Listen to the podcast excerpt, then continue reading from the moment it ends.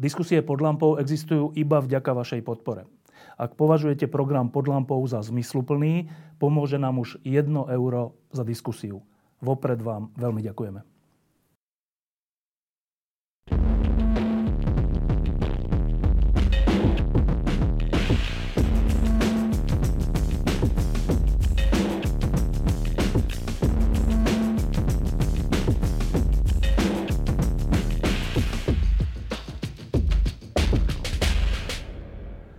Je koniec roka 2023, začiatok roka 2024 a to je obdobie, keď sú všetci na dovolenkách, na lyžiach, na chalupách.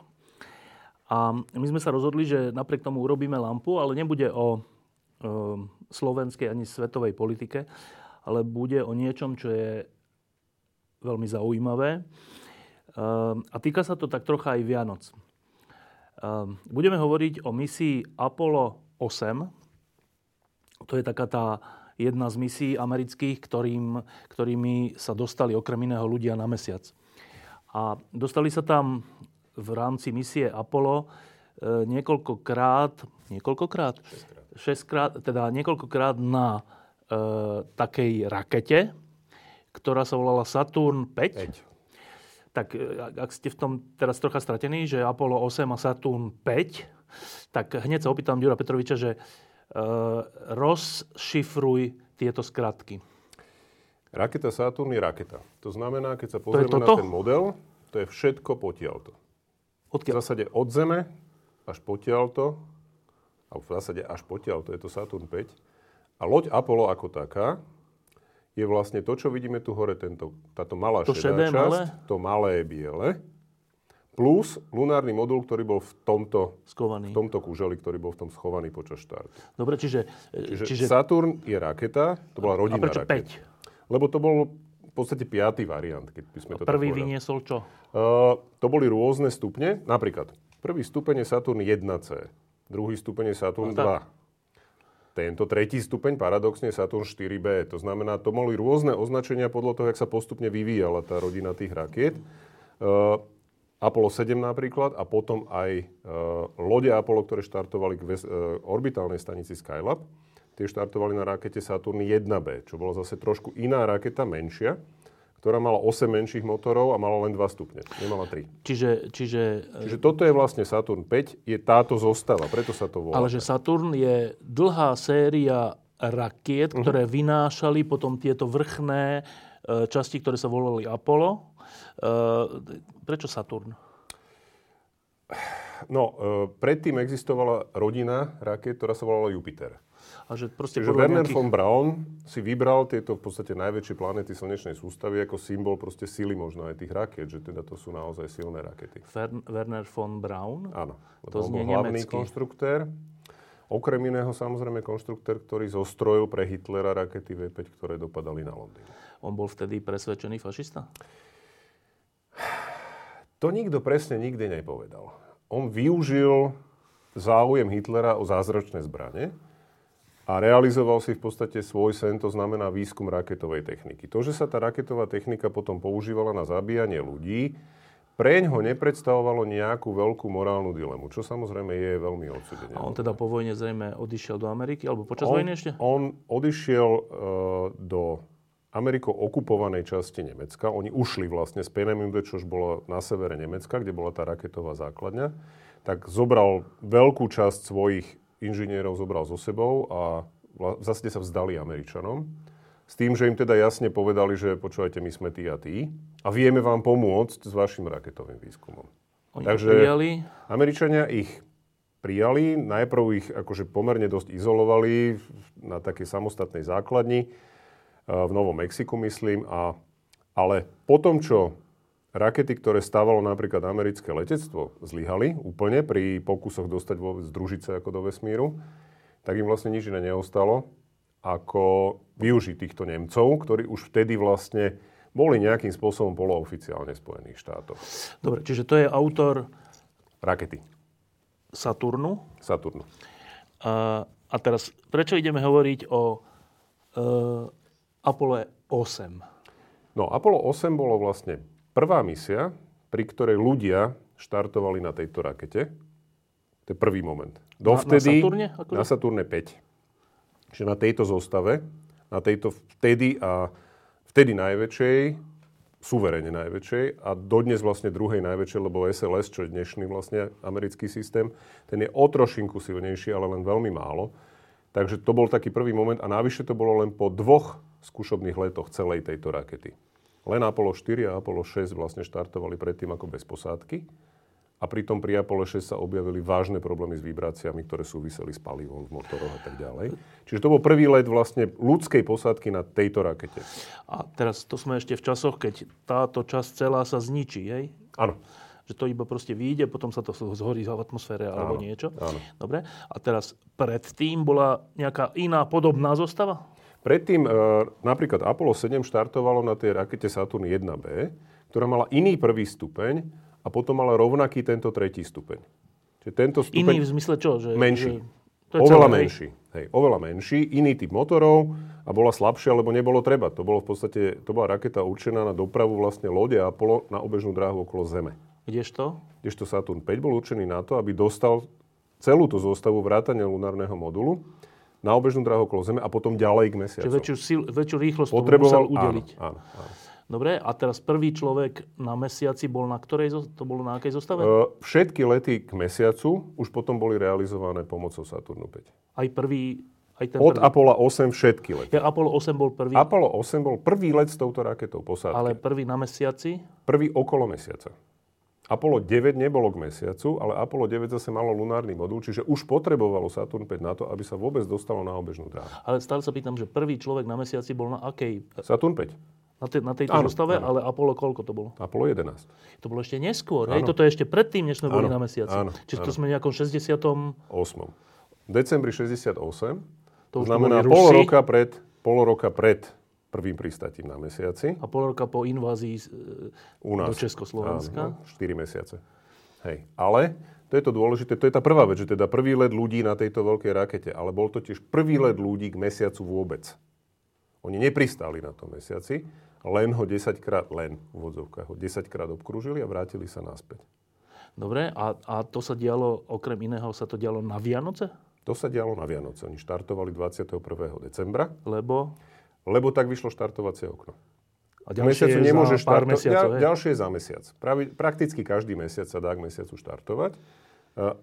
Ono to súviselo trošku aj s tým, že kde vlastne leží to miesto, z ktorého štartuješ, a kde sa práve nachádza mesiac. A dôležité bolo aj to, že vlastne cieľom aj Apollo 8 bolo vyfotografovať miesta, na ktorých potom pristávalo Apollo 11. To znamená, oni potrebovali, aby na tom mieste v More pokoja bolo správne osvetlenie. Teda lebo mesiac, tam bol deň, alebo no, lebo, tak, aby tam bolo v podstate slnko, aby nebolo príliš vysoko, lebo vtedy nemáš žiadny tieň a nevieš rozoznať vlastne, že aký je ten povrch. A keď je zase príliš nízko, tak potom sú tie tiene príliš dlhé a vyzerá to, že sa nikde nedá pristať. Dobre, a teraz iba kratučko vysvetlí pre ľudí, ktorí to počujú prvýkrát, že, lebo tak intuitívne, že na mesiac môžem vyštartovať, kedy chcem. No nie je to tak. No nie je to a tak. Prečo to tak nie je? No hlavne kvôli týmto podmienkam svetelným, lebo inak v zásade by si mohol a plus samozrejme súvisí to aj s tým, že odkiaľ štartuješ. To znamená, napríklad Rusi mali iné štartovacie okno, ako mali Američania. No a vysvetli ten pojem štartovacie okno. Ako to, že... je nejaký definovaný čas. Tak to je Zem, áno. Tu je raketa, povedzme, že tu je tá raketa, odkiaľ letí, tu je mesiac, ktorý ale sa hýbe obieha takto okolo Zeme. Áno. Čiže keď je mesiac tu, tak to nie je tak, že ja takto vyštartujem kolmu k nemu, lebo on mi odíde. Tak. Čiže... Není to náhodou tak, že aj okolo Zeme raz ideš? Dvakrát. Dvakrát ideš okolo Zeme? Okolo Zeme sú. Áno. Lebo? Aby sa preverili všetky systémy, že fungujú správne. Ja nie, že by to potrebovali z nejakých... Nie kvôli energii, ale kvôli tomu, aby mali čas zistiť na obežnej dráhe, že naozaj všetko funguje. Teda už len tento kúsok chodí? Tento kúsok. Či ten potiaľto? My si to potom počas štartu si ukážeme, jak tie jednotlivé stupy sa oddelovali potiaľto. Potiaľto ide okolo Zeme. Táto časť zostane na obežnej dráhe okolo Zeme. Dvakrát. Áno, a potom vlastne tento stupeň sa druhýkrát zapne. Ešte väčšiu rýchlosť. A udelí vlastne tej lodi väčšiu rýchlosť tak, aby sa dostala na dráhu mimo mesiacu. Zeme. Áno. A teda, aby sme to časovo vedeli, koľkokrát je dvakrát okolo Zeme, to je koľko? To je 3 hodiny približne. Ono to neboli celé 3 hodiny, približne 2,5 hodiny po štarte. Čiže to je dosť krátko. Teda. Áno. No jeden obeh okolo Zeme je 90 minút. Na nízkej obežnej dráhe okolo Zeme. To ide akou rýchlosťou? 7,6 km za sekundu. To je koľko kilometrov za hodinu? No, krát 3600. Krát 7. No. 21, 22, 20 x tisíc kilometrov za hodinu? Áno. To je v podstate to, čo nazývame ako prvá kozmická rýchlosť. To znamená rýchlosť obehu na nízkej obežnej dráhe okolo Zeme. Čím bližšie si k tej Zemi, tak tým rýchlejšie sa musíš pohybovať, aby si nespadol naspäť. Čiže 21. vyštartovali, 2 hodiny išli okolo, 3 hodiny išli okolo Zeme, 2 okruhy okolo Zeme a potom sa vydali na Mesiac, ktorý smerom koľko trvá? Mesiacu. To trvá približne 2,5 dňa. Takže vlastne na štedrý deň prišli k Mesiacu, ano. Inými slovami? Ano. Naozaj? Áno. Áno. Oni tak, na štedrý deň prišli k Mesiacu. Tak kým sa dostaneme k tomu štátu a tak... a? To je to dôležité. Dali si kapra. Vo vesmírnej lodi bez ťažom stave si nemôžeš dať kapra. A čo kapra. Vlastne?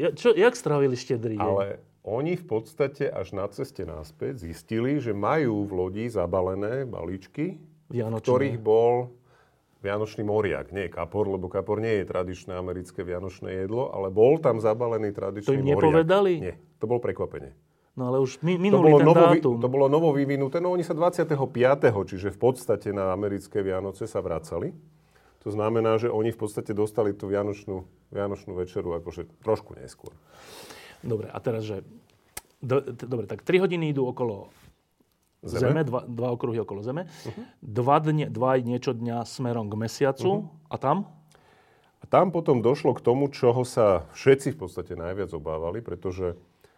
Takto. Teda plán bol čo? Že plán bol, že naozaj urobia 10 obehov okolo Mesiaca. Aby boli schopní vlastne fotografovať tie veci. Ale Mesiac je malý, čiže 10 obehov by veľmi krátko trvalo, nie? 10 obehov paradoxne trvá viac, lebo Mesiac má zase menšiu gravitáciu.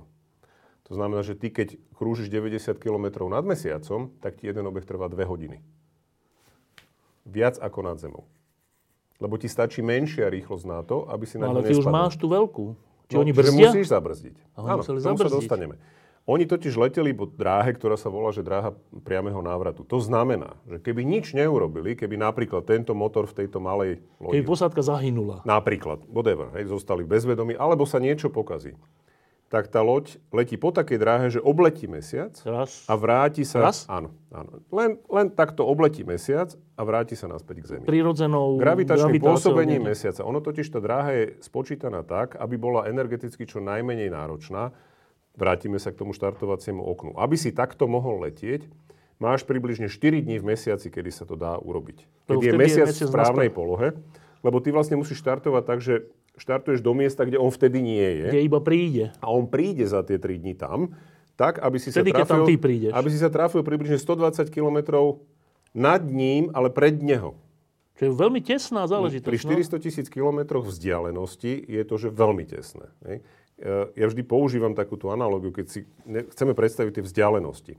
Keď si predstavíš Zem ako basketbalovú loptu a Mesiac ako tenisovú loptičku, to sedí približne aj z hľadiska teda pomerov, tak keď štartuješ na nízku obežnú dráhu okolo Zeme, tak si 7,5 mm nad povrchom tej basketbalovej loptičky. Na nej, skoro na nej. Keď letíš k Mesiacu, tak tá tenisová loptička je 8 metrov ďaleko. Čiže treba si predstaviť teda ten rozdiel medzi tými 7,5 mm a 8 metrov, že to je 1000-krát ďalej.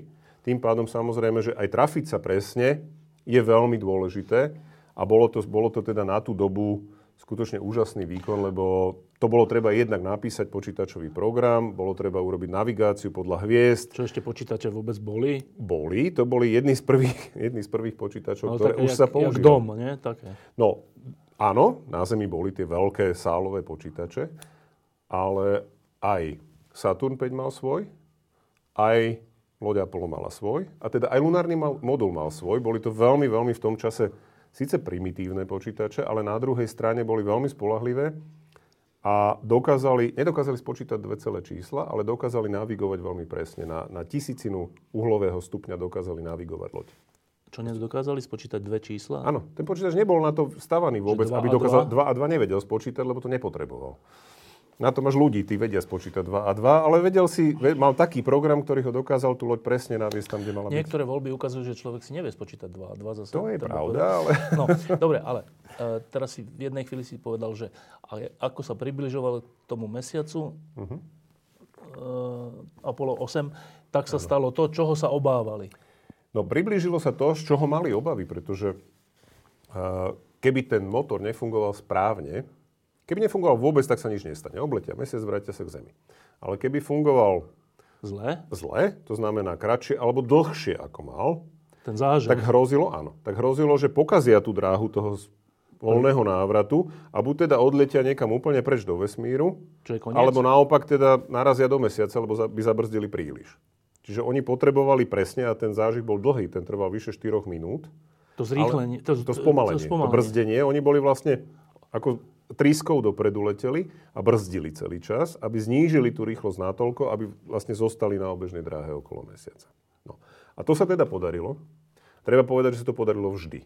Nikdy sa nestalo, že by ten motor akýmkoľvek spôsobom zlyhal. A čo znamená, že by zlyhal, keby sa čo by sa... Čokoľvek, keby nejakým spôsobom nechcel fungovať. On bol aj tak postavený, aby tam bolo čo najmenej rizika, že sa nejakým spôsobom niečo pokazí. Čože by sa nezažal, povedzme? Napríklad, hej. Tak by odleteli preč úplne niekde, hej? No, keby sa nezažal vôbec, tak sa vrátia k Zemi. Horšie by bolo, keby nejak fungoval a potom prestal fungovať počas toho horenia, že by horel len krátko, alebo by horel zase príliš dlho. A čo by sa potom stalo, že tá loď by proste odišla úplne preč niekde a oni by mali beznadejne? Obiehala okolo Slnka 10 ročia a oni by samozrejme neprežili, lebo teda nemali také zásoby ani kyslíka. Ani nebolo niečo také, že keby niečo, tak príde iná loď za nimi? No to neexistuje dodnes. Čiže pri týchto letoch mesiacu je presne to, čo napríklad na ISS máš, že môžeš vždy v zásade rádovo v hodinách vieš pristáť na Zemi. Pri letoch mesiacu to neexistuje. Tam proste, tak jak Apollo 13, si odkazaný sám na seba a to, čo máš vlastne so sebou. A to, čo ti dokáže Zem pomôcť. No ale teda zabrzdili tak, ako mali. Zabrzdili tak, aby sa nie po prvej obrátke samovoľne vracali smerom k Zemi, ale aby tam obiehali... Zostali obiehať okolo mesiaca. Áno. Teoreticky koľko chcú, lebo mesiac nemá žiadnu atmosféru. Čiže nestane sa tam to, čo sa ti stane na Zemi, keď si na nízkej obežnej dráhe Zeme, že to pomaličky ťa to brzdí, čiže po veľa obehoch klesáš, až teda sa dostaneš tak ďaleko, že už proste zabrzdíš o tú atmosféru. Čiže nad mesiacom by v zásade mohli krúžiť do nekonečna. A prečo 10-krát? Také bolo rozhodnutie, bolo to v podstate... Kvôli tým fotografiám? Kvôli fotografovaniu a bolo to taký kompromis v podstate medzi bezpečnosťou a nejakou snahou proste naozaj získať dáta, lebo ono sa to vnímalo, že to je svojím spôsobom samozrejme nebezpečné. To znamená, čím dlhšie niekde zostávaš, tým väčšia šanca, že sa niečo pokazí. Čiže snaha bola nájsť nejaký rozumný kompromis. Dobre, a teraz to bol prvýkrát, keď išiel človek k mesiacu. Uh-huh. To znamená, existuje taká pekná pesnička Dark Side of the Moon. Áno. To znamená, že toto bolo prvýkrát, keď človek videl mesiac z tej odvrátenej strany. Áno. A teda vôbec to nebola Dark Side. Vôbec to nebola Dark Side ináč. No. Lebo to je trošku také zlé pomenovanie, lebo v čase, kedy letelo Apollo 8, tak zo Zeme bol mesiac v podstate len malý kosák. A osvetlený bol v tej druhej strane. Bola práve tá druhá strana. Ale ono sa myslí Dark Side v zmysle, že nikto to nikdy nevidel, ale už videl. Už videl. A čo videli? No videli v podstate to, že je úplne iná tá odvrátená strana mesiaca. Než tá naša? Než tá, ktorú len vidíme. Len pre zrozumiteľnosť. Mesiac sa netočí okolo svojej osy? Dobre hovorím? Točí sa okolo svojej osy, ale otočí sa okolo svojej osy za rovnakú dobu, ako obehne okolo Zeme. To znamená, že on má stále jednu stranu otočenú k Zemi, lebo keď obieha okolo Zeme, tak rovnako sa otáča vlastne okolo svojej osy. Čiže on sa otočí raz za 28 dní. Deň na mesiaci trvá 28 pozemských dní. Čiže ľudstvo dovtedy videlo vždy len jednu tú prvú polovicu mesiaca a tú druhú nikdy nikto nevidel až Apollo 8. Prvé snímky doniesla Luna, tuším, bez ľudí, 9, bola, akože normálne, ale to boli také fotky, že cez televíziu, čiže veľmi také rozmazané a veľmi málo viditeľné. Ale prví ľudia, ktorí videli na vlastné oči odvrátenú stranu mesiaca, boli títo traje páni. To sú také tie tajomné, že na druhej strane mesiaca kto vie, čo je. No tak není kto vie, čo je. Už vieme, čo na druhej strane mesiaca je v podstate... Tá je oveľa nezaujímavejšia inak. Čo, nie sú tam krátery? Sú krátery, ale nie sú tam tie moria, ktoré vidíme na našej strane. Že v podstate tie veľké plochy, ktoré sú také, ktoré vlastne vytvárajú kvázi tú tvár. Tá odvrátená strana je pomerne uniformne taká pokrytá krátermi len a nejakými pohoriami a tak. Je tam jeden taký zaujímavý kráter, volá sa Ciolkovský, ktorý je veľmi nepravidelný, ale má veľmi rovné dno, takže tak vystupuje z toho povrchu. No ale takých kráterov alebo takých ploch je na tej privrátenej strane mesiaca strašne veľa. Čiže je tá odvrátená strana je paradoxne pomerne zaujímavo iná, ako je tá ktorú vidíme stále. Dobre, a teraz, keď raz ste nám tu rozprával o tom Apole, neviem ktorom, ktoré malo tú strašnú nehodu. 13. Tí to nemali, že žiaden problém? Je to paradoxne naozaj let, ktorý nemal absolútne žiadny problém. Jediný problém mal Frank Borman, jeho veliteľ, ale to bol fyziologický problém. Loď ako taká fungovala dokonale. Akurát Frankovi došlo veľmi zle počas prvého dňa, čo bolo teda potom nepríjemné aj pre jeho kolegov, lebo teda si v lodi, ktorá má nejaké 2,5 metra priemer a tým pádom si vo veľmi stiesnenom priestore, a keď tam niekto začne zvracať a ešte dostane aj hnačku, tie veci nikam nepadnú, oni lietajú vzduchom. To nie je nejak vyriešené z týchto... No, niekedy je to tak náhla nevoľnosť, že nestihneš s tým nič urobiť. Akože on samozrejme, že mali sáčky a mali veci, ktorými sa to v zásade dá riešiť, ale nestihli to, takže... Ako keď potápači potom gentlemansky otvorili... to prešli mlčaním? Prešli to mlčaním, ale Bill Anders si radšej nasadil kyslíkovú masku, lebo to v istom momente mu začalo byť tiež zle. Ináč takže... ten Borman práve teraz, to si mi hovoril... Teraz umrel, hej, no, v decembri. Ale teraz sme k nemu aj článok, hej, presne o tomto. No dobre, a teraz troška popíšme teda, ako... Však ten mechanizmus štartu asi sa opakuje, čiže aspoň sa to naučíme. Že... No, máme tu ináč premiérku vlastne len ľudí, hej? Čo to je? Toto sú ľudia. Ako to je v mierke ľudia. Taký toto. To je človek oproti tej rakete, že to je obrovské. Koľko to má metrov? 111 metrov. To je jak most SMP plus minus. Hej? Tam má 90 či koľko? 80. No, ešte trochu viac. Ešte trošku viac. Mhm. Dobre, a teraz, že prečo vlastne je to, že na prvý pohľad, že tu sú tí kozmonauti, tu hore v tomto bielom, áno, maličkom. Áno. A tu je, že obrovská hmota. Áno. No tak, že prečo až tak obrovská? No, z čoho sa skladá celé to pod nimi? Celé to pod nimi sú v podstate len nádrže a motory. To znamená, že keď si vezmeme... Keď povieme motory, tým nemyslíme, že tam je karburátor. Nie, tam myslíme raketový motor. To znamená spaľovacia komora, do ktorej prichádza v prvom stupni letecký petrolej a kvapalný kyslík. Spolu? Každý zvlášť, stretnú sa v tej spaľovacej komore, kde horia. Letecký petrolej, to je ako letecký benzín? Či to je letecký benzín? Áno. To je benzín, len taký silnejší, hej? On má trošku iné vlastnosti. On nie je tak horlavý, má vyšší bod horenia a má aj trošku väčší... Ale teda z ropy sa to vyrába, to je tá vec. Áno, to je normálne, hej, klasický benzín. Čiže v podstate benzín, len nejaký silnejší, zmiešaný s... kvapalným kyslíkom. Lebo... Aby dobre horol. Čo, sám by nehorel, tak? No, máš v podstate uzavretú komoru. To znamená, ty potrebuješ dodať vlastne palivo a k nemu aj to, s čím bude horieť. To znamená... Teda to okysličovadlo. Áno. Primárne aj preto, lebo v podstate už keď horel len prvý stupeň, tak sa dostaneš do oblasti atmosféry, kde okolo je veľmi nízky tlak a veľmi málo riedky vzduch, tým pádom nevieš nasávať vzdušný kyslík, plus to spaľovanie by nebolo tak efektívne. Čiže... Dobre, a teraz jak si to máme predstaviť, to vnútro? To vnútro je tak, že vlastne tu máš veľkú nádrž na palivo, pod ňou máš nádrž na kvapalný kyslík a cez tú nádrž na kvapalný kyslík idú priamo palivové potrubia do každého z tých 5 motorov, ktoré máme dolu. Áno. Do týchto toto výfukov? Tu hore. Toto už to je tríska motorová. Hej, toto tu dole, čo vidíme, to je vlastne motorová tríska. Však môžeme si to zobrať do ruky. No. Nič sa nám nestane. Hej. To znamená, že tu je vlastne už potom v úvodzovkách tríska motorová. Áno. Tu už v podstate unikajú tie produkty toho horenia. To horenie prebieha v tej palivovej komore, ktorá je schovaná tu. Tu sa to zapáli? Áno. Zapáli? Áno. A to nazývaš motor? To je motor. Celé toto je. Lebo motor. Slovo motor je také metúce, vieš, že motor má súčiastky a tak. Nie, raketový motor je presne tak, to vyzerá. To nie sú súčiastky. Sú. To je priestor. Tam je strašne veľa súčiastok. Ty potrebuješ nízkotlakovú turbínu na palivo, nízkotlakovú turbínu na okysličovadlo. Aby to vytlačovalo, hej? Vysokotlakovú turbínu na palivo a na kyslík. To znamená, že tam máš normálne dve veľmi veľmi silné a veľmi rýchlo sa točiace čerpadlá, máš tam spaľovaciu turbínu, máš tam potom ďalší v podstate spaľovaciu komoru, ktorá vytvára plyn, ktorý poháňa tie čerpadlá. To znamená, že tam je strašná spústa techniky, ktorá je s tým spojená, aby ten motor vôbec dokázal fungovať. Ale teda, keď toto pominieme, tak vlastne ten princíp je, že tu je veľa paliva, veľa kyslíka, teda a dole sú malé motory, ktoré to celé tlačia. Tu je stlačený kyslík tekutý. Kvapalný. Uh-huh. A tieto dve masy hmoty sa tu niekde nejak v nejakom pomere sa zmiešajú. Nie, v nejakom bode sa zapália. Čím mimochodom? tam je na to taká špeciálne iskrydlo, ktoré to zapáli. To robí. Áno. Už keď raz začne horeť, už to horí, už potom nemusíš. Dobre, lebo to tam stále tlačíš tými čerpadlami. Hej. A tadiaľ to vychádza už to horiace plyn alebo áno, čo. Áno, áno. A tým vzniká protitlak. Vzniká v podstate tlak, ktorý tlačí tú raketu smerom hore. Hej, to ide áno, tam, to je akcia. Klasický Newton, hej. S tým, že v podstate naozaj len táto malá časť sú vlastne motory, všetko ostatné je palivo a plášť, ktorý to drží, áno, nádrž, ktorý to drží pokope. A čo je okolo toho? Čo to drží pokope? Tam je hliníková konštrukcia a hliníkový plech. Hrubý nejaký? Nie, je pomerne tenký, neviem teraz presne tie hrúbky, ale tie nádrže mali také pomerne hrubé steny, to bolo nejaké 2 cm. Toho hliníka? Prečo hliníka? Lebo je ľahký? Bude ľahký. A on je špeciálny krehký? Nie, to je špeciálny samozrejme hliník. Nejak s prímesami a niečo. No jasné. To sú špeciálne letecké zliatiny. A toto na vrchu je čo? To je len plášť. A čo je to plášť? Normálne takisto nejaký hliníkový plech, ktorý v podstate len chráni tie nádrže. Áno, no, normálne náter.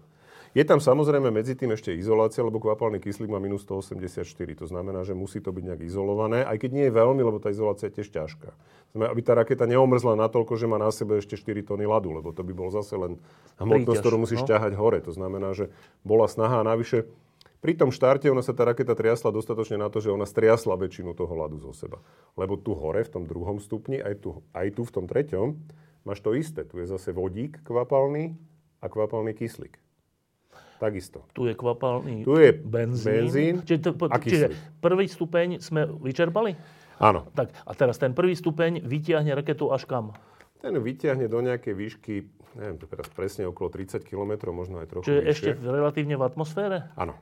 Čiže ale už pomerne riedke. A vtedy toto celé odpadne. A teraz, keď si to teraz predstavím, lebo to je vlastne stále na tým, keď vidíme tie štarty rakiet, tak to je stále také, že takáto obrovská, však to je, že 50 metrov, alebo neviem koľko. No, 45, alebo koľko mal prvý stupeň. Že 45 metrov hliníka, neviem čo, to vnútro je už vyčerpané, teda, že, ale je to ťažké, jak šlak ešte stále, hliníkové, akože kovové, ešte na tom je niečo a tak, a tu sú tieto. A teraz to v 30 kilometroch sa oddelí, tak intuitívne, že však, ale to na niekoho padne. No to padne do Atlantiku, pretože keď štartuješ z Floridy, štartuješ smerom na východ, aby si využil vlastne aj rýchlosť otáčania Zeme okolo svojej osy. No. Čiže štartuješ v zásade na východ. No a na východ je Atlantik. No dobre, a na Atlantik je chudák rybár. No ak má smolu, tak sa mu to samozrejme môže stať. Počkaj, to je nejak kontrolované, nie? Ale je to kontrolované. Tie oblasti dopadu sa samozrejme kontrolovali, aby tam v zásade nikto nebol. Oni vedia plus minus presne, kam to dopadne? Áno, dá sa spočítať, kam to dopadne. Že pár kilometrov štvorcových a tam je to nejak ohraničené. Vydajú varovanie, že teda nelezte tam. No ak tam niekto vlezie, tak na vlastné riziko. A to sa už niekedy stalo? Nie.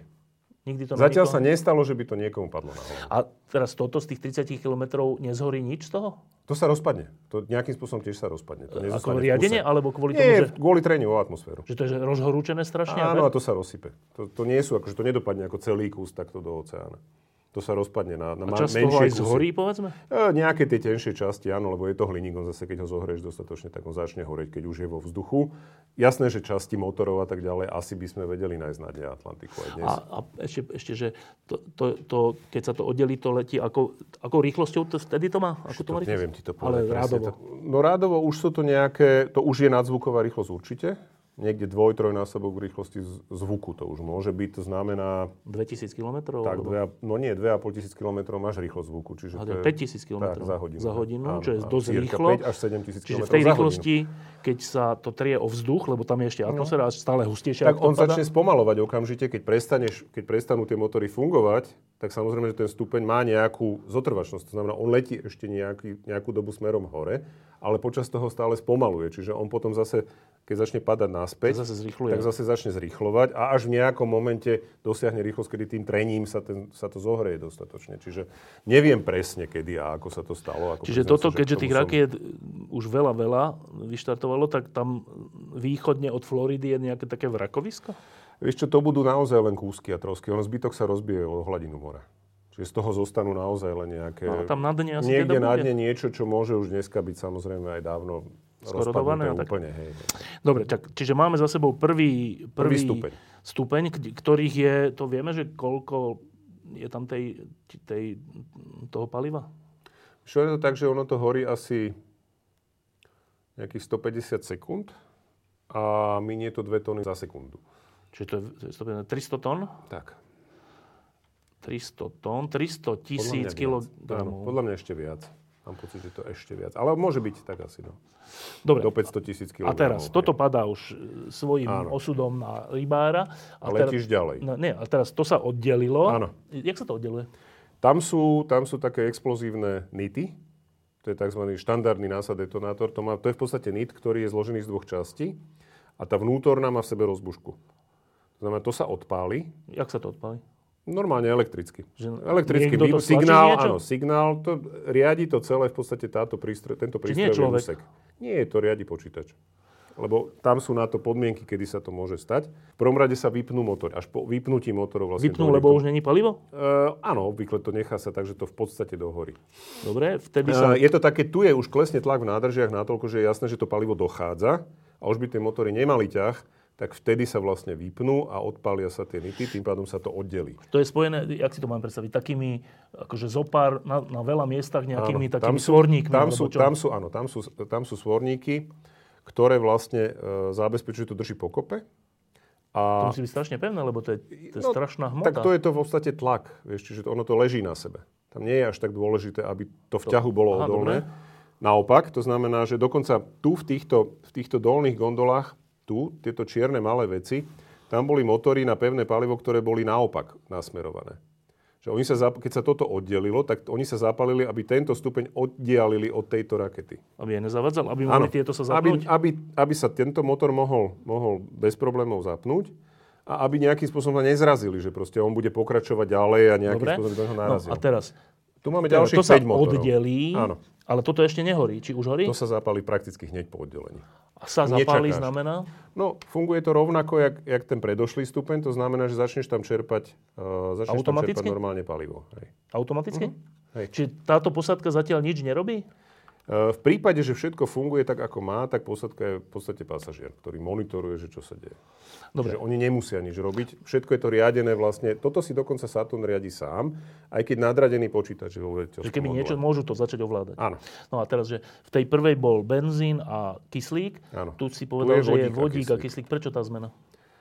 Lebo vodík má dodatým motorom väčšiu silu, ale má zase menšiu hustotu, čiže už v tej situácii sa vodík považoval za výhodnejší. Je to proste z hľadiska energie, ktorú dostaneš. Hustotu, že ho tam je... Energetickú hustotu. Na meter kubický vodíka máš menej energie ako na meter kubický. Ale výhoda? Ale je ľahší zase. Tam je vždy otázka nájsť kompromis medzi hmotnosťou a energetickým obsahom toho paliva, aby si vôbec dosiahol to, čo potrebuješ, že sa dostaneš na tú obežnú dráhu. A to tak bolo odjakživa, že jednotlivé stupne mali rôzne palivo? Tieto dva stupne majú rovnaké palivo. Ale voči prvému? Voči prvému, áno. Dobre, čiže to, pomerne to isté, čo sme hovorili pri prvom stupni, len medzi vodíkom a kyslíkom začne horenie, tým istým mechanizmom všetko. Hej, vytváraš vlastne len vodnú paru, lebo všetko je teda vodík a kyslík sú len voda. A teraz prečo vlastne máme druhý stupeň? No, pretože potrebuješ sa zbaviť všetkého, čo už je len mŕtva záťaž. To je toto. Áno. Keby si mal jeden veľký stupeň, tak máš strašne veľa hmotnosti, ktorú ťaháš zbytočne príliš ďaleko. Áno, pláž, nádrže, všetko. Hej. Dobre. To znamená, že tá raketa je podstatne ľahšia zrazu. A tým pádom vieš vlastne jej dodať väčšiu rýchlosť. Ono to vlastne zrýchľuje, hej? Stále. V prvom rade to stúpa hore. A v momente, keď sa dostaneš približne do výšky tých 30 km, ono už na začiatku sa tá raketa začne nakláňať. Áno, to sme si vždy všimli, že prečo sa tak rýchlo nakláňa? Pretože jednak teda smeruje nejakým smerom a druhý moment je, že nám sa zdá, že rýchlo.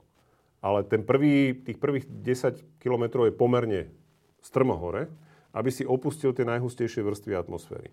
A od tých 10 do tých 30 kilometrov je tam už nejaký náklon a nad 30 kilometrov tá raketa letí skoro vodorovne. A už začína obierať. Už len začína naberať rýchlosť, lebo kým letíš takto, tak naberáš výšku, ale nezrýchluješ. No? Ale keď už letíš takto, tak viacej naberáš rýchlosť, to znamená, vlastne buduješ si tú obežnú dráhu okolo Zeme. Čiže ty na tých dvoch obehoch okolo Zeme stále zrýchluješ? Nie. To je v podstate všetko sa stane počas štartu. Počas prvých 12 minút štartu. Tu si stále ešte nad tou Floridou? Alebo už si niekde nad Atlantikom. Už si nad Atlantikom a postupne sa vzdialuješ. S tým, že teda aj druhý stupeň, teraz neviem presne ako dlho horí, ale je to nejakých, to môže byť až 8 minút, kedy v podstate dodáš tej rakete hlavne už rýchlosť. A už tej sklonenej. Áno. Takmer, už v podstate letíš takmer rovno. S tým, že v tom momente už sa táto vežička, ja teraz nebudem dávať dolu, lebo sa nám rozsype, ale táto vežička v podstate aj s tou bielou časťou sa už v momente, keď sa oddelí tento stupeň, tak aj táto vežička sa oddelí, lebo už nie je potrebná. To je vežička, ktorá vlastne má v prípade zlyhania. Že oni sú tu a na čo je tu toto? No to je vlastne tiež raketa na tuhé palivo, ktorá v prípade, že by k niečomu došlo počas štartu alebo pred štartom, tak ona je schopná vlastne utrhnúť ten veliteľský modul. Aj s ľuďmi a odniesť ho do bezpečia. A kadiaľ by išiel ten oheň? Tu povedla. Preto že má ten veliteľský... Teda, takto smerom okolo nich. S tým, že vlastne toto bol vlastne ešte ochranný štít, ktorý potom sa oddelil spolu s tou raketkou. Oni vlastne mali len jedno okno, keď štartovali, to, ktoré bolo na prieleze. Všetky ostatné boli zakryté tým štítom práve, aby v prípade, že sa to odpali, aby sa to nepoškodilo. Čiže toto sa vlastne odpalilo. Čiže to je taká bezpečnostná vec? To je bezpečnostná vec pre nich. Hej. Iba to preto to tam je, alebo aj aerodynamicky? Nie, to je len preto. Len preto? By si mohol urobiť normálne akože okrúhly koniec tej, nič by sa nestalo. Ale toto je vyloženie bezpečnostná vec, ktorá tiež nikdy sa nepoužila. Nikdy ani raz sa to nestalo, že by to bolo treba použiť. Samozrejme sa to testovalo. Čiže, a potom samozrejme keď to odniesie niekam dostatočne ďaleko, tak tá raketka sa tu oddelí. Jak sa oddelí? Ona musí sa ešte väčšiu rýchlosť nabrať? Nie, ona keď prestane horieť, tak v podstate ten modul začne znovu padať. To znamená, vtedy ju vlastne vieš ty odpojiť.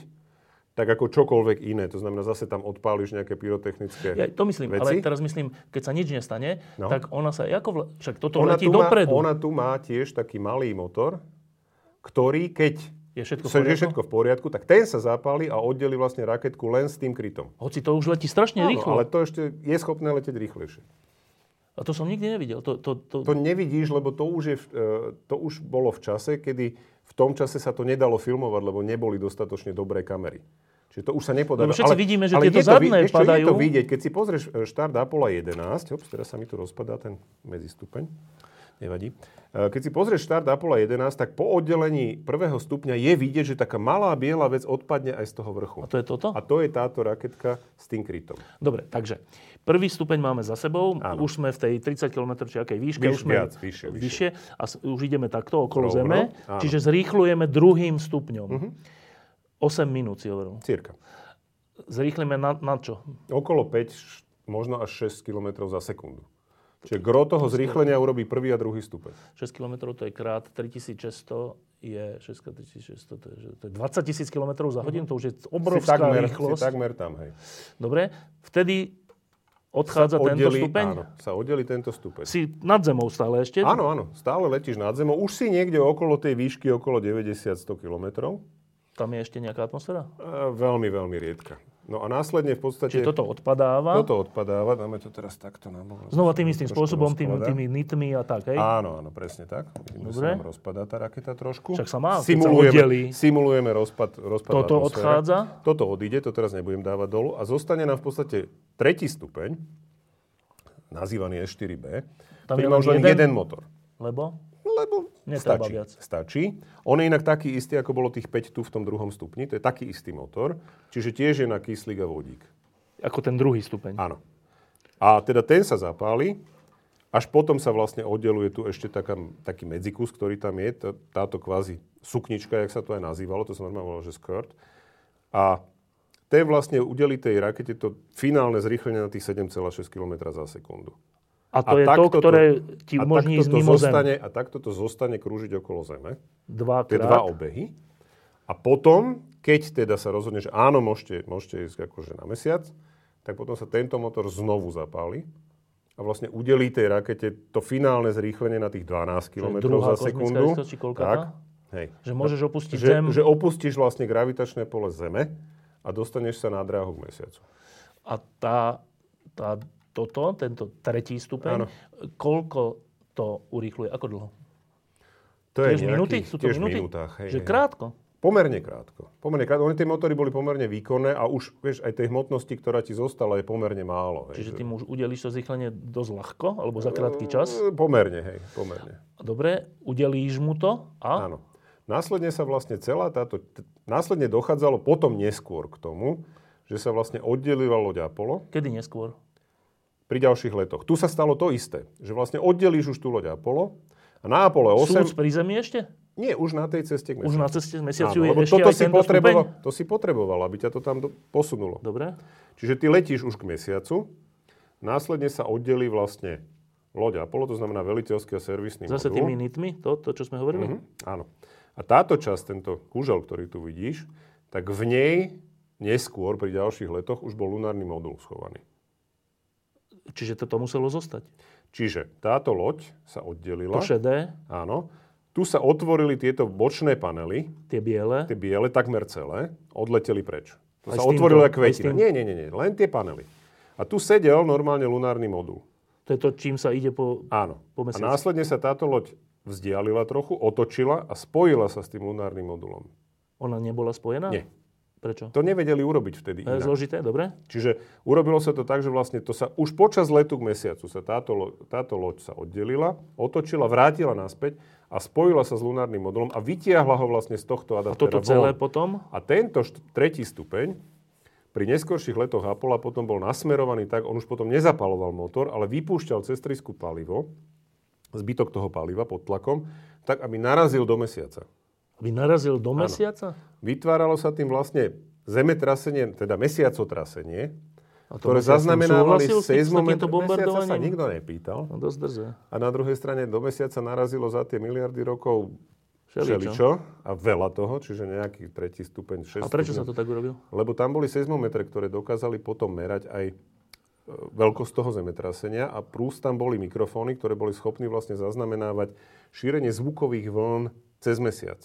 Šírením zvukových vln cez mesiac vieš, ako vyzerá vnútri. Čiže to bol hlavný cieľ, že, lebo pomerne veľká časť... Počkaj, čo by vlastne, aká bola alternatíva, že to by nezhorelo, lebo to už je mimo Zeme? Nie, to by lietalo okolo Slnka. Čo je zlé, to nechceme. Tiež sa to dostane na nejakú obežnú dráhu okolo Slnka, nič hrozné sa nestane, pravdepodobnosť, že to čokoľvek trafí, je veľmi malá. Ale teda tretí stupeň na Apollo 8 nedopadol na mesiac. Netrafil? Nie, nebolo to vtedy ešte plánované. Myslím si, že až od Apollo 12 to robili. Čiže lebo dovtedy tam nebol žiadny seizmometer, na čo by tam bol. Áno, ten je niekde, obieha niekde okolo. Toto normálne takto vyzerajúce niekde letí? Áno. To je stále ešte niekde na obežnej dráhe okolo Slnka. V podstate. Čiže teraz myslím, že sa po dlhej dobe vrátil tretí stupeň Apollo 12 do blízkosti Zeme. Akože náhodne? Alebo... Náhodne, hej. Tá dráha proste nejakým spôsobom bol stále na dráhe okolo Slnka. A teraz nejak sa dostal do blízkosti Zeme, čiže sa zase priblížil a zase odletel preč. Do atmosféry, ten by už potom zhorel, lebo ten ide rýchlo.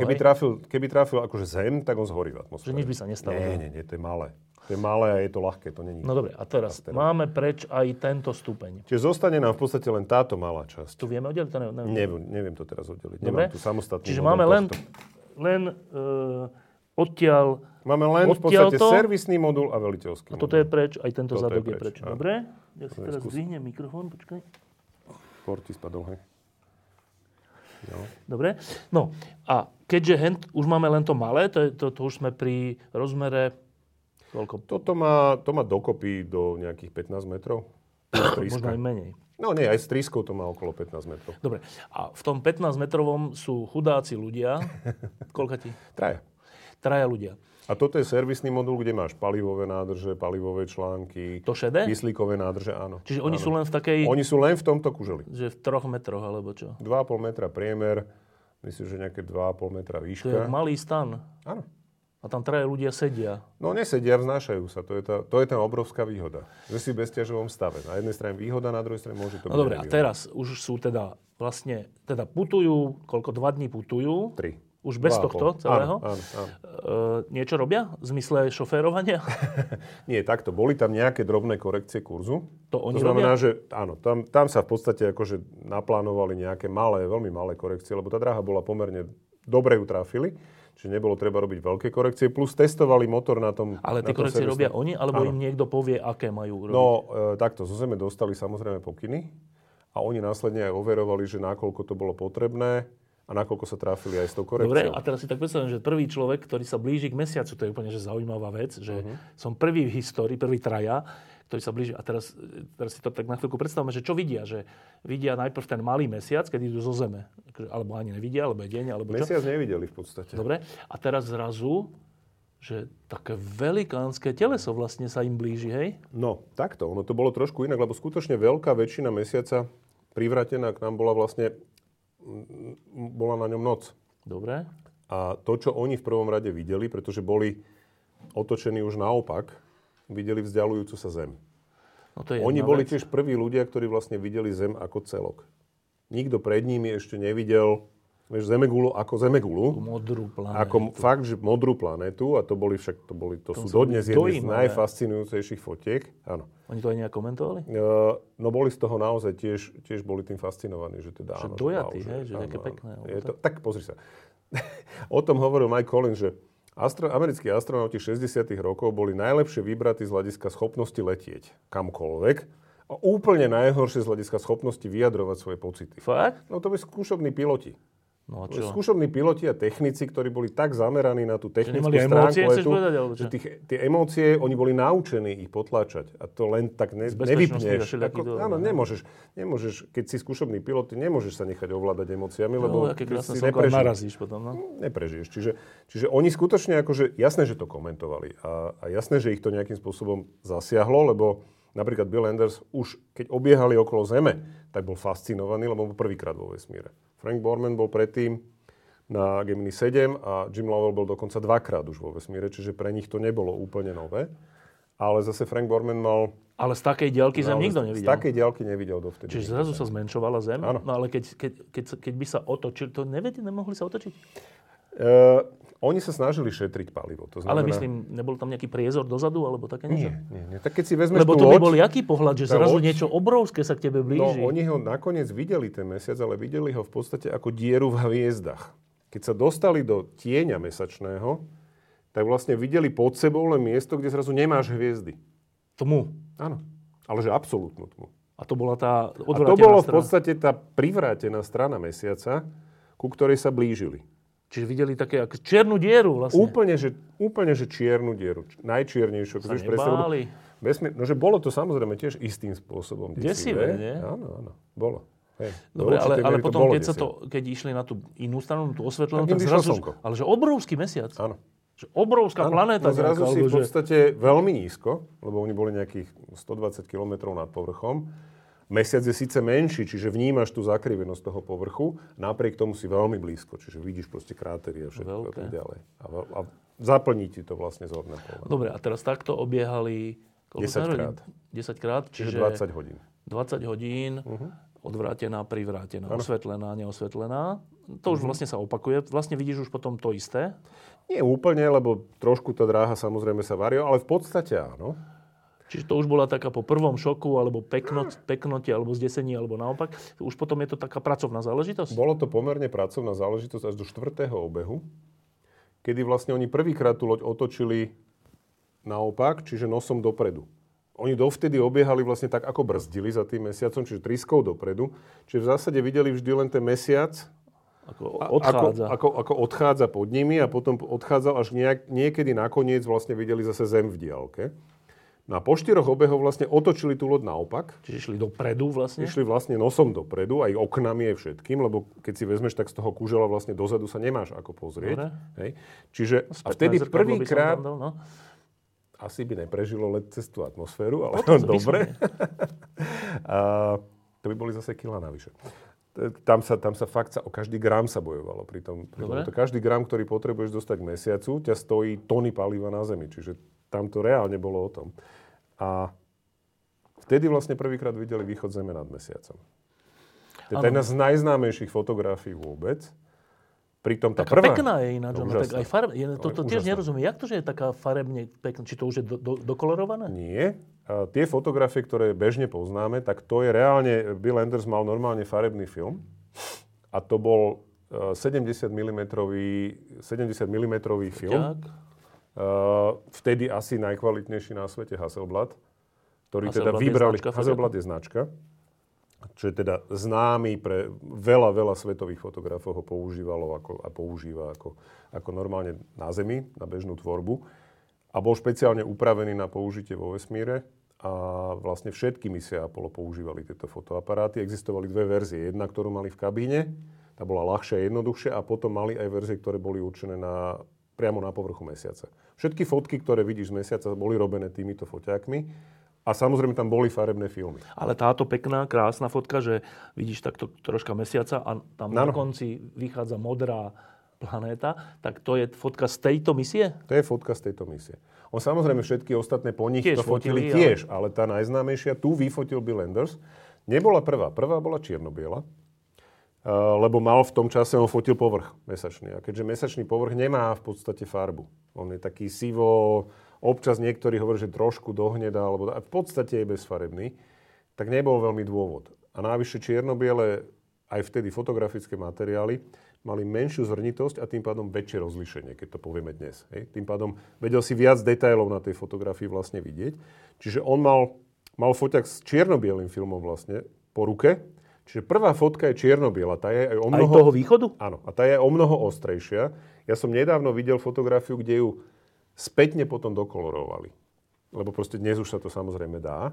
Aj podľa toho, tak ako bola tá farebná. Strašné. Ona je pomerne oveľa ostrejšia. A teda v tom momente mu ale Lovell podal aj foťák alebo kazetu s farebným filmom. Takže Bill Anders potom aj hovoril, že áno, on len v podstate nemal presne nastavený osvit, čiže on robil len to, že fotil jednu fotku za druhou a menil len clonu, aby proste aspoň jedna tá fotka vyšla dobre. Len nebolo to až tak ostré, lebo už nedal tak pozor na to zaostrenie. Ale napriek tomu vlastne to bolo prvýkrát, čo bolo niečo, že jediná farba okolo nich. Vlastne Mesiac čisto sivý, čisto taký akože, áno, nič a zrazu proste nádherná modrá vec. Mne teraz slzí oko, ale nie z toho, čo rozprávam, ale z toho svetla, ktoré mi svieti do očí, ale nevadí. Tak a teraz, chodili okolo Mesiaca... 10 krát, 20 hodín. 20 hodín. A teda okrem fotografovania, aj tejto krásnej fotky, aj povrchu a tak, kvôli budúcim posádkam, ktoré chcú niekde pristáť, robili ešte niečo iné? To bola hlavná úloha. V podstate aj Bill Anders, aj Jim Lovell mali svoje presne stanovené veci, ktoré majú vlastne pozorovať. A dokonca to bolo tak, že Frank Borman v určitom momente musel akože zastaviť veškeré činnosti a normálne, že zrušiť čas toho letového plánu, lebo on si uvedomil, že už boli proste nejak 6 hodín alebo koľko lietali okolo Mesiaca, že obidva tí jeho kolegovia, že boli vážne unavení. On si medzi tým zdriemol na 2 hodiny, kým oni proste robili, fotili a tak ďalej. A on si uvedomil, že ale ich čaká teraz akože ešte televízne vysielanie. Dvakrát vysielali vlastne od Mesiaca. Televízne vysielanie. Do televízie pre ľudí? Áno, bol priamy prenos. Prvý priamy prenos bol pomerne krátko po tom, čo sa dostali k Mesiacu. Pri Mesiaci. Predtým už mali jeden, kde sa snažili práve ľuďom ukázať akože Zem. To sa úplne nepodarilo, lebo neodhadli expozíciu, takže ukázali im len veľkú bielu gulu. Ale pri druhom prenose počas letu k Mesiacu už to fungovalo dobre. A potom teda mali tretí prenos bol, keď sa dostali na tú obežnú dráhu, krátko potom, kde aj pomerne podrobne popísali, čo vidia a každý, ako to vlastne vníma. A potom teda tesne pred odletom... A to vtedy dávali na Markíze, alebo kde to dávali? No to vtedy dávali, myslím, že na PBS. Ale že aj u nás sa to dalo, myslíš, vidieť? Nemyslím. To bolo zakázané, že americký úspech. Neviem, že či československá televízia, myslím si, že v Bratislave sa to dalo vidieť na viedenskej televízii. No, to je jasné. Ale akože neviem, či československá televízia to preberala. No dobre, a teraz... možno aj áno. Dofotili... No a teraz, on ich poslal normálne spať, obidvoch, že teda máme pred sebou ešte teda jednak televízny prenos a potom teda musíme odštartovať od toho Mesiaca, lebo inak tu ostaneme, chlapci. Ano. Takže ich na 2 hodiny ich proste normálne upratali. A teraz sme pri tom, že dobre, práca je vykonaná, čo sa týka obiehania okolo Mesiaca. No a teraz sa musíme z obiehania Mesiaca, lebo takú máme rýchlosť, presne takú máme, aby sme takto obiehali a nešli ďalej ani bližšie. No ale teraz musíme si udeliť znova takú rýchlosť, aby sme opustili Mesiac, ale zase takú, aby sme trafili veľmi presne k Zemi a správnou rýchlosťou ešte.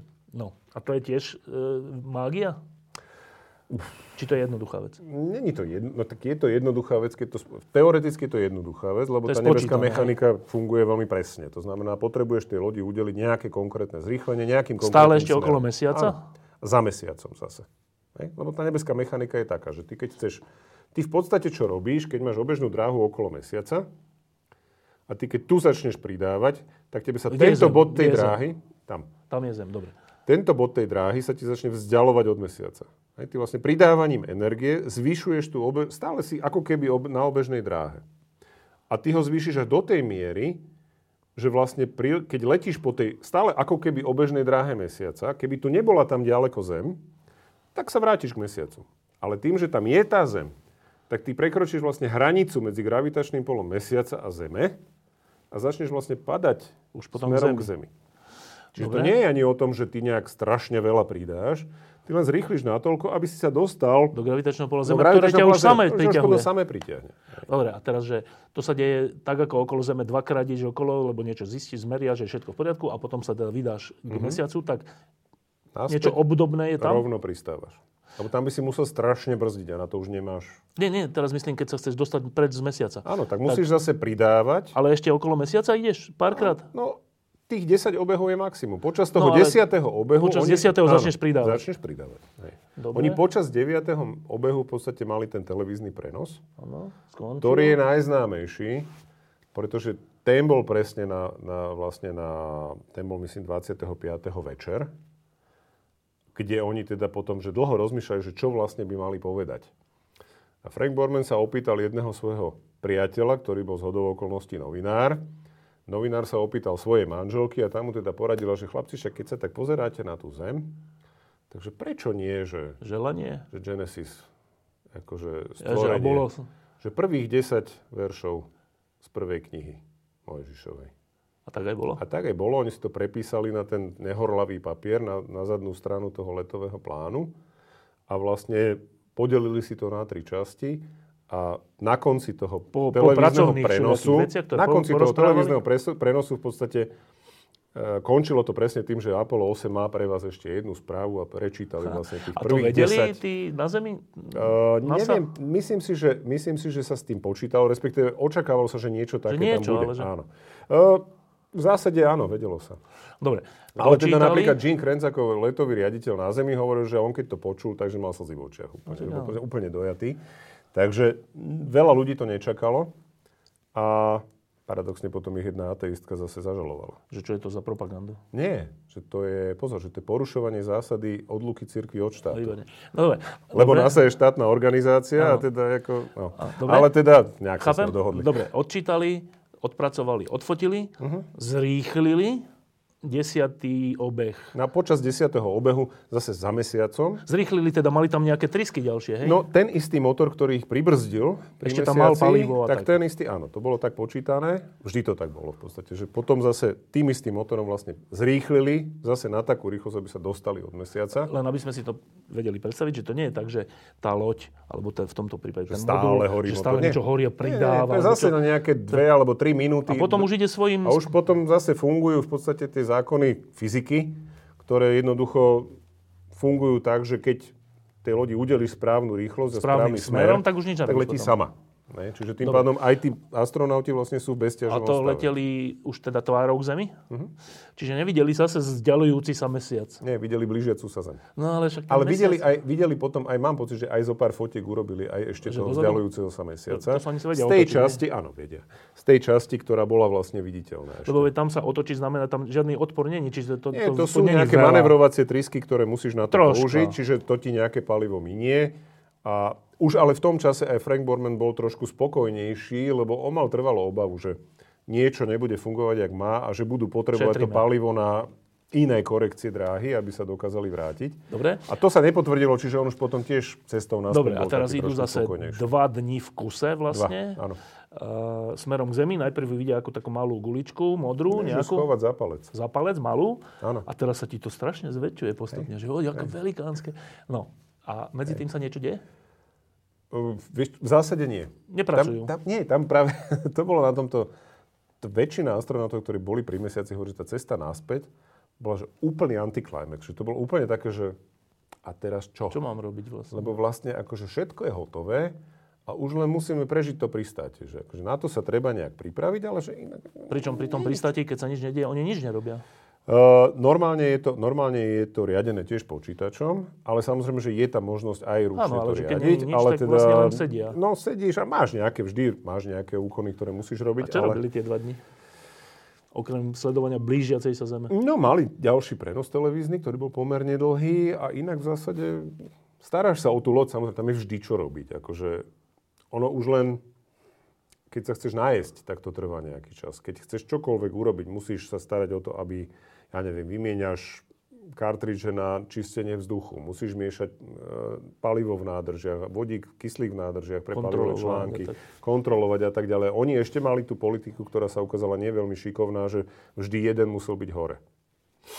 To sa potom nakoniec zrušilo, lebo sa zistilo, že tí druhí dvaja nevedia spať. Keď on trvalo s niekým komunikuje, tak to proste nefungovalo.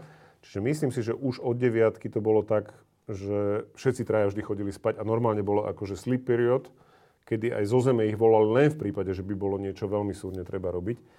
Takže nemali toho veľa návací. Bolo to naozaj o tom, že v zásade si pasažier. Ako rýchlosťou sa rútili k Zemi? No nakoniec to bolo nejakých 40 000 kilometrov. Strašnou rýchlosťou. Je to veľmi veľa, lebo to je vlastne tou druhou kozmickou vlastne sa vraciaš naspäť. To znamená, že to je reálne, aj ten tepelný štít mal vyše 3000 stupňov Celzia pri návrate do atmosféry. No a to je posledná vec, že teda už si, nie že vidíš Zem v diaľke, ale už si vlastne, už ideš ako keby, vlastne nie, nejdeš kolmo k Zemi. Nie, v žiadnom prípade. Naopak, ty ideš pomerne plocho k Zemi. Ten uhol k atmosfére bol len medzi 4,5 a 6,5 stupňa vlastne. Lebo keby si išiel rovno, tak zhoríš. Zhoríš hneď, to je príliš rýchlo. A dokonca to bolo ešte urobené tak, že vlastne keď sa Apollo zanorilo do atmosféry, do tej povrchovej vrstvy, spomalilo, vznieslo sa vyššie. Taký akože odoraz? Normálne sa čiastočne odoraz a potom znovu a až potom začalo definitívne klesať. Akože riadenie teda. Áno. Dobre. Čiže ten uhol bol tak nastavený teda, a tie manevrovacie trysky ešte aj toto riadili tak, aby... Čiže aby sme si to vedeli predstaviť, že to je, kedy začína atmosféra, neviem, 100 kilometrov alebo kedy začína? No, okolo 100. Hej, dobre, no. Takže v 100 kilometroch je ale veľmi riedka atmosféra, je tam tých častíc. Čiže tam, keď takzvané narazíš niečím, tak ten odpor je oveľa menší, než keby si narazil v tých nižších vrstvách. A preto nemôžeš ísť takto, lebo to by strašne narastal ten odpor a zahrievalo by sa to. Jednak preťaženie by bolo obrovské a jednak by si tak rýchlo letel, že by si zhorel.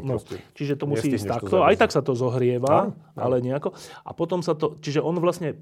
Pristávanie na Zemi neznamená, že takto ideš k Zemi, ale ideš... tak nejak šikmo sa musíš dostať k tej Zemi. Veľmi plocho v podstate. A potom biehaš ešte okolo Zeme? Brzdíš a keď zbrzdíš dostatočne, tak postupne tá dráha sa začne stále viac a viac nakláňať k Zemi. A brzdíš tou samotnou atmosférou? Brzdíš o atmosféru, áno. Lebo, už nie svojím motorom. Nie, lebo tá loď letí, v podstate toto vieme oddeliť, tá loď letí takto plochým koncom dopredu. Tým širokým koncom? Áno, širokým koncom, to znamená, že ten široký koniec vlastne zabezpečí, tu bol tepelný štít, ktorý vlastne zabezpečuje, že to trenie je veľmi veľké. Čiže to brzdí. Že to, o tú plochu v podstate brzdí. No skús, vystrčíš ruku z okna na aute. A zmizne. Jaká je to sila? To znamená, že tu pri tej rýchlosti to bolo samozrejme oveľa viac. Áno, ale že tu je... Oni znova padajú na Floridu? Či kam to padajú? Nie, do Pacifiku. Do Tichého oceánu. Dobre, ale tam niekde poblíž Ameriky niekde? Nie, to bolo niekde... Normálne uprostred Tichého oceánu, práve preto zase, aby nepristávali na Zemi. Lebo tie lode neboli stávané na pristávanie na Zemi. Oni v zmysle, že príliš buchlo. Ten posledný náraz by bol príliš silný, hrozilo tam zranenie. Nie, že by to neprežili, to bolo postavené, aj tie sedačky boli postavené tak, že by prežili aj pristátie na suchú Zem, ale neplánovalo sa. Dobre, a teraz, že keď to takto ide... tak to nejde tak, že jeden okruh okolo Zeme. Nie. To je, že už rýchlo, to už má rýchly... Štvrť obehu okolo Zeme možno. Aha, že tak. Čiže tak, to nezačne. Aha, to začne dosť inde, než nepadne. Neviem, niekde nad Afrikou, povedzme. Nad západnou Afrikou to začne a skončí to v Pacifiku. Niekde tam. Neviem teraz presne tu, ale tak niekde to vyzerá. Čiže oni ešte aj okolo tej Zeme obehli nejaký štvrť Zeme. Max pol. Akože viac to nebolo. Pri Apollo trošku viac, ako povedzme pri raketoplánoch, kde to skutočne začínalo niekde nad západnou Afrikou a končilo to vlastne buď na Floride alebo niekde. Čiže je to okolo tej polovica možno. Max. Dobre, a teraz iba, že aby sme si to tak trocha predstavili, že čo sa deje vnútri? Vnútri počuješ hluk, potom už samozrejme toho prúdiaceho vzduchu. Čím je hustejší, tak tým viac. A vidíš vlastne... Áno, samozrejme, tam sú aj nejaké vibrácie. Cítiš preťaženie, lebo keď brzdíš, tak samozrejme, že tých astronautov to tlačilo do sedačiek. Hej, do sedačiek. Oni sedeli vlastne chrbtom k tomu štítu, čiže ich to tlačilo vlastne do tých sedačiek. Však na to boli tie sedačky aj postavené. A... vidíš teda v tých okienkach, vidíš vlastne tú horúcu plazmu, ktorá vzniká trením o ten tepelný štít. plus kúsky toho tepelného štítu, lebo on sa odtavoval. Tým odtavovaním vlastne odnášal to teplo od tej lode.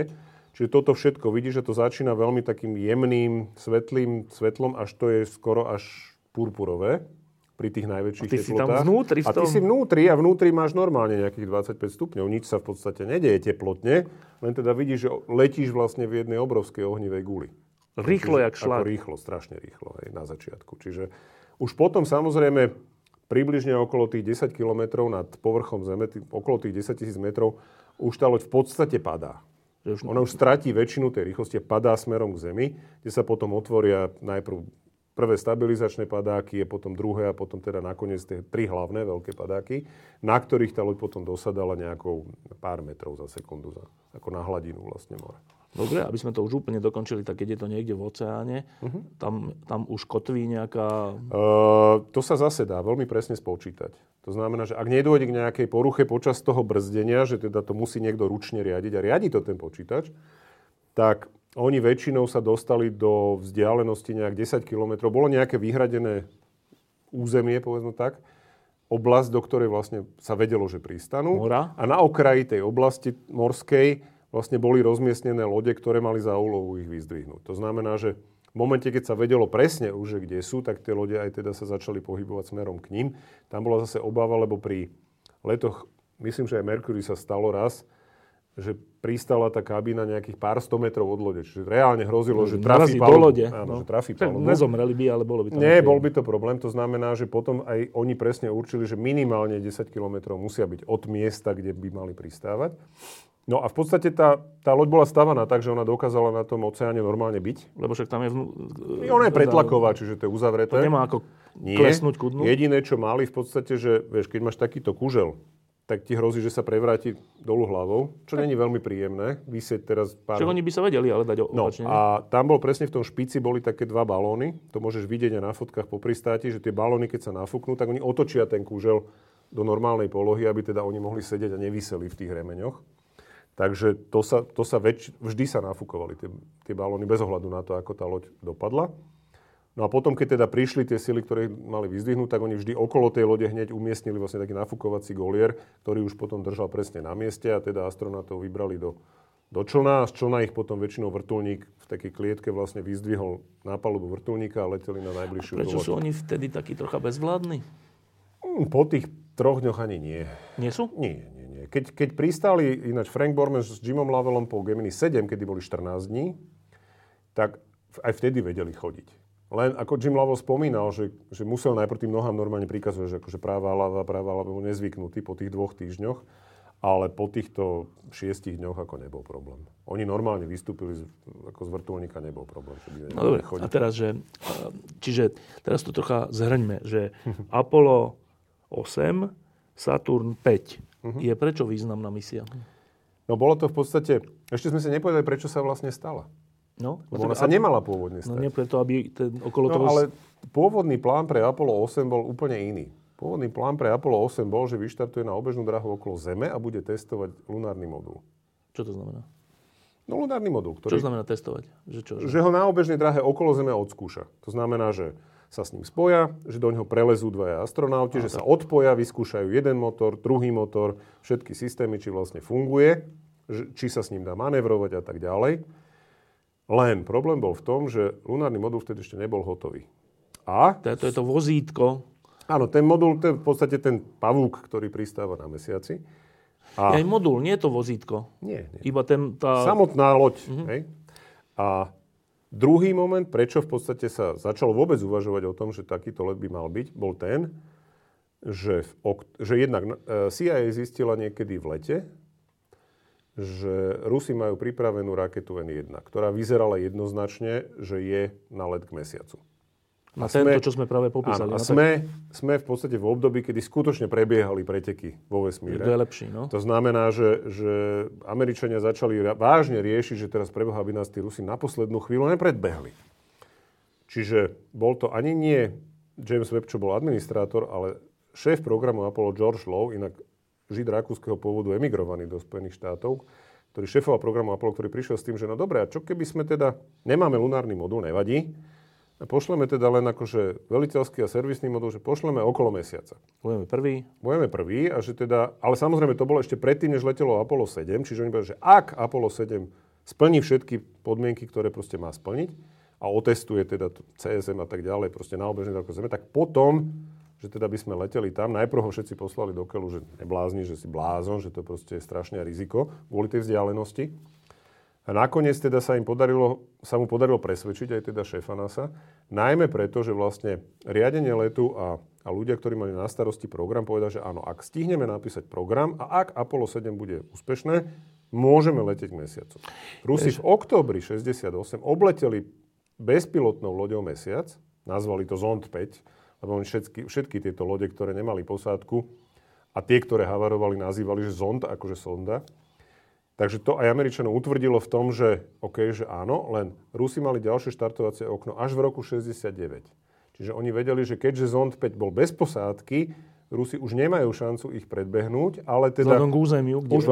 Už vzhľadom k tomu, odkiaľ vlastne štartujú, ale vlastne už v auguste sa začala tá misia plánovať a po pristáti Apollo 7 sa definitívne verejne oznámilo, že áno, letíme k mesiacu. Ale to celé bolo len kvôli politickým dôvodom. Áno, a to znamená, že týmto trom kozmonautom... To povedali v auguste. Povedali, že počúvajte, vy nepôjdete okolo Zeme, vy budete prví v histórii, ktorí pôjdu okolo mesiaca. A oni, že OK? Že OK. Ale čo je zaujímavé... Tam není žiadne zaváhanie? Nie. Frank Borman bol totiž jeden z ľudí, ktorí mali napríklad na starosti vyšetrovanie príčin požiaru Apollo 1. A bol jedným z ľudí, ktorý sa zásadným spôsobom zaslúžil aj o vlastne rekonštrukciu toho veliteľského modulu po tom požiari tak, aby sa to už nemohlo nikdy stať. A on bol skutočne človek, ktorý bol strašne... O ňom psychológ povedal, že nikdy nestretol menej komplikovaného človeka. On bol strašne priamočiarý. Nebol jednoduchý, on bol veľmi inteligentný, vzdelaný a všetko. On bol strašne priamočiarý. Proste to je raz služba tej krajine. Mám letieť mesiacu, letím okolo mesiaca. Zaujímavé je, že tá misia bola najprv ponúknutá šéfovi Apollo 9, ktorým bol James McDivitt, ale ten už od roku 1966 pracoval so svojím kolegom na lunárnom module. A on povedal, že ja chcem tú misiu, ktorú už tam naozaj 2 roky sa na ňu chystám, ja chcem proste ten lunárny modul vyskúšať a toto chcem urobiť. Takže to Frank Borman nevedel v čase, keď mu ponúkli tú misiu, že už medzi tým to Jim McDivitt odmietol, že bol druhý. Hej. No, ale teda Frank to zobral úplne bez problémov a ďalšia zaujímavosť, že Jim Lovell vôbec nemal byť na tej misii. Lenže Mike Collins nejaký rok predtým, alebo dokonca aj menej, sa mu zistili nejaké výrazky na chrbtici, museli ísť na operáciu a on bol vlastne pôvodný pilot veliteľského modulu na Apollo 8, len vypadol z tej posádky. Vlastne Jim Lovell ako náhradník tam nastúpil, čiže znovu letel s Frankom Bormanom, tak ako na Gemini 7. Ale tiež tam vlastne nemal byť. Mikeovi Collinsovi to nakoniec zabezpečilo miesto na Apollo 11. Ktoré bolo významné čím? Viem, že to bolo prvé pristátie na mesiaci. Aj keď on sám na mesiaci nepristal, lebo on bol ten chudák tretí, ktorý zostal na obežnej dráhe. Dobre, tak to bolo Saturn 5 Apollo 8, ináč neuveriteľná obrovská loď. Iba kratučko otázka, že teraz sú už menšie tie lode, alebo sú väčšie, alebo čo sú vlastne? Falcon 9, ktorý teda normálne lietali na obežnú dráhu Zeme, je podstatne menší, samozrejme. To, čo teraz nazýva Elon Musk Starship, je podobnej veľkosti, jak Saturn 5 a SLS. Čo to znamená? SLS to je Space Launch System od NASA, ktorá vlastne štartovala už pri misii Artemis 1. Tak to bol vlastne ten bezpilotná loď, ktorá letela okolo mesiaca. No. Tak tá je o niečo väčšia. Ako ešte väčšia? O niečo, pár metrov, okolo 120 metrov. To, čo sa plánuje na Mars, to sú tieto veľkosti? To sú tieto veľkosti. Hej. No, pokiaľ chceš štartovať z obežnej, akože zo Zeme, z povrchu Zeme, tak potrebuješ tak veľkú raketu, aby si na obežnú dráhu dostal to, čo je potrebné, aby sa zase tie lode dostali ďalej. Dobre. Tak to bolo na konci roka, na začiatku nového roka. Juraj Petrovič, ďakujem, že si prišiel. A ďakujem. Ešte sa opýtam, že v tomto roku 2024 sa bude niečo diať? Okrem slovenskej politiky. Ak samozrejme všetko pôjde dobre, tak by v roku 2024 mala štartovať Artemis 2. To jest? To jest v podstate replay tejto misie. Pretože prvýkrát by sa po 55 alebo 6 rokoch mali 4 ľudia dostať znovu k mesiacu. Artemis 2 by mala zopakovať... 50 rokov tam nič nebolo? No takto. V roku 72 bol posledný, v roku 70 bol posledný let, 72, Apollo 17. Odvtedy pri mesiaci nikto nebol. To znamená, že po 52 rokoch by sa vlastne ľudia vrátili k mesiacu a teda 56 rokov po Apollo 8 by vlastne ľudia zopakovali veľmi podobným spôsobom tú misiu, ktorú vtedy absolvovala. Aj Apollo podobnou 8. raketou? No, približne rovnako veľkou. Dokonca aj ten modul Orion vyzerá veľmi podobne, ako vyzeral vlastne tento veliteľský modul. A na čo tam ideme? No, tam už je plán v podstate postupne vybudovať trvalé osídlenie. Na mesiaci. Uh-huh. Aby? To nie súvisí s tým Marsom? To súvisí samozrejme aj s Marsom, lebo je to dobrý tréningový tábor pre Mars. A na druhej strane je to naozaj o tom, že tam sa očakáva, že by mohla byť aj voda. To, čo sa vtedy samozrejme nevedelo, keď lietali ľudia na Apole. A tým pádom umožňuje to nejakým spôsobom zvyšovať našu schopnosť existovať vo vesmíre. Čo má, ako veľa ľudí hovorí, že však to je len také objavovanie a na čo. Že sme tam už boli. A už sme tam aj boli, hej, a teda však 6-krát, tak na čo znovu. Jednak pri tých 6 miestach, vieš, ako čo sme si pozreli. Predstav si, že by si na Zemi bol len na 6 miestach. V Petržalke. Petržalke a ja neviem, bol by si Devinskej a možno do Senca by si zašiel, hej, ale už akože Banská Bystrica, to ti nepovie o tom, že jak vyzerá Afrika, hej, alebo Havajské ostrovy. A ďalší moment je, že my keď sa nenaučíme existovať vo vesmíre, tak nám reálne hrozí, že skončíme jak dinosaury. My sa musíme naučiť proste dokázať ovládať energie, ktorými budeme schopní aj Zem ochrániť pred nejakým ďalším zásahom nejakého asteroidu. Alebo utiecť. Utiec sa nám asi nepodarí, keďže nás bude už po novom roku 8 miliard. Neviem, kde by si tých ľudí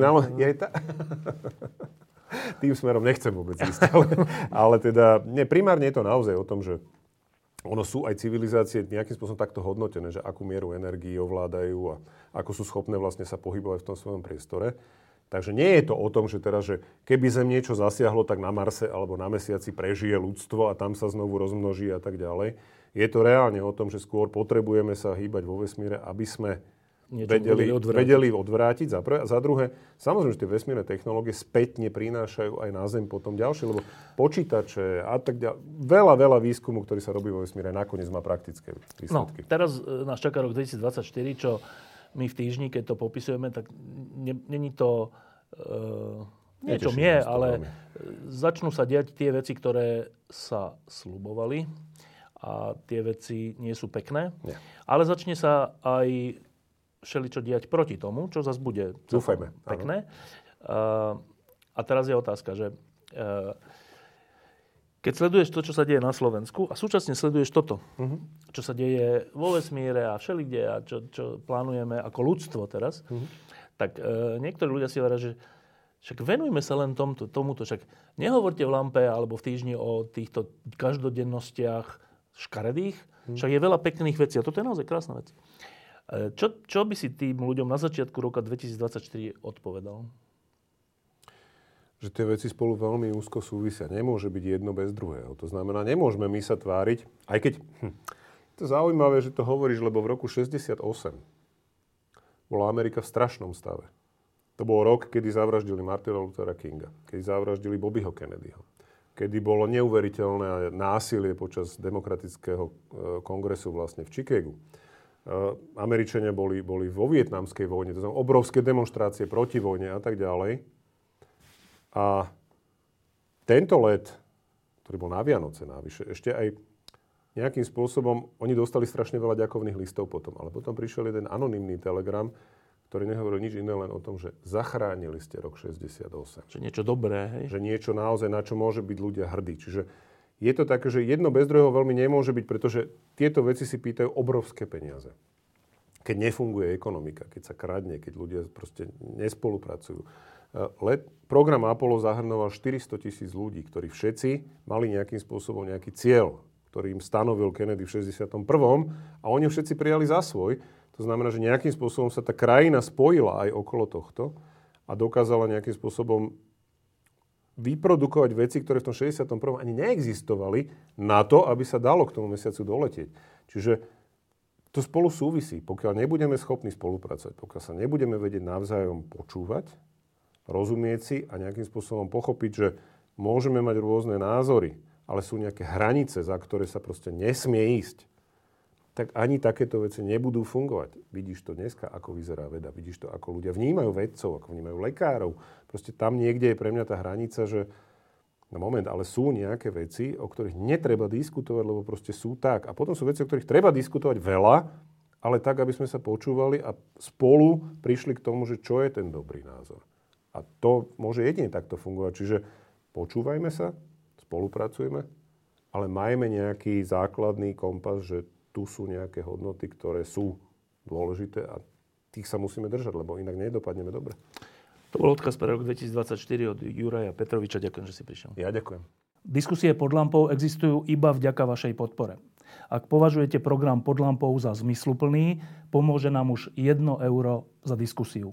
Vopred vám veľmi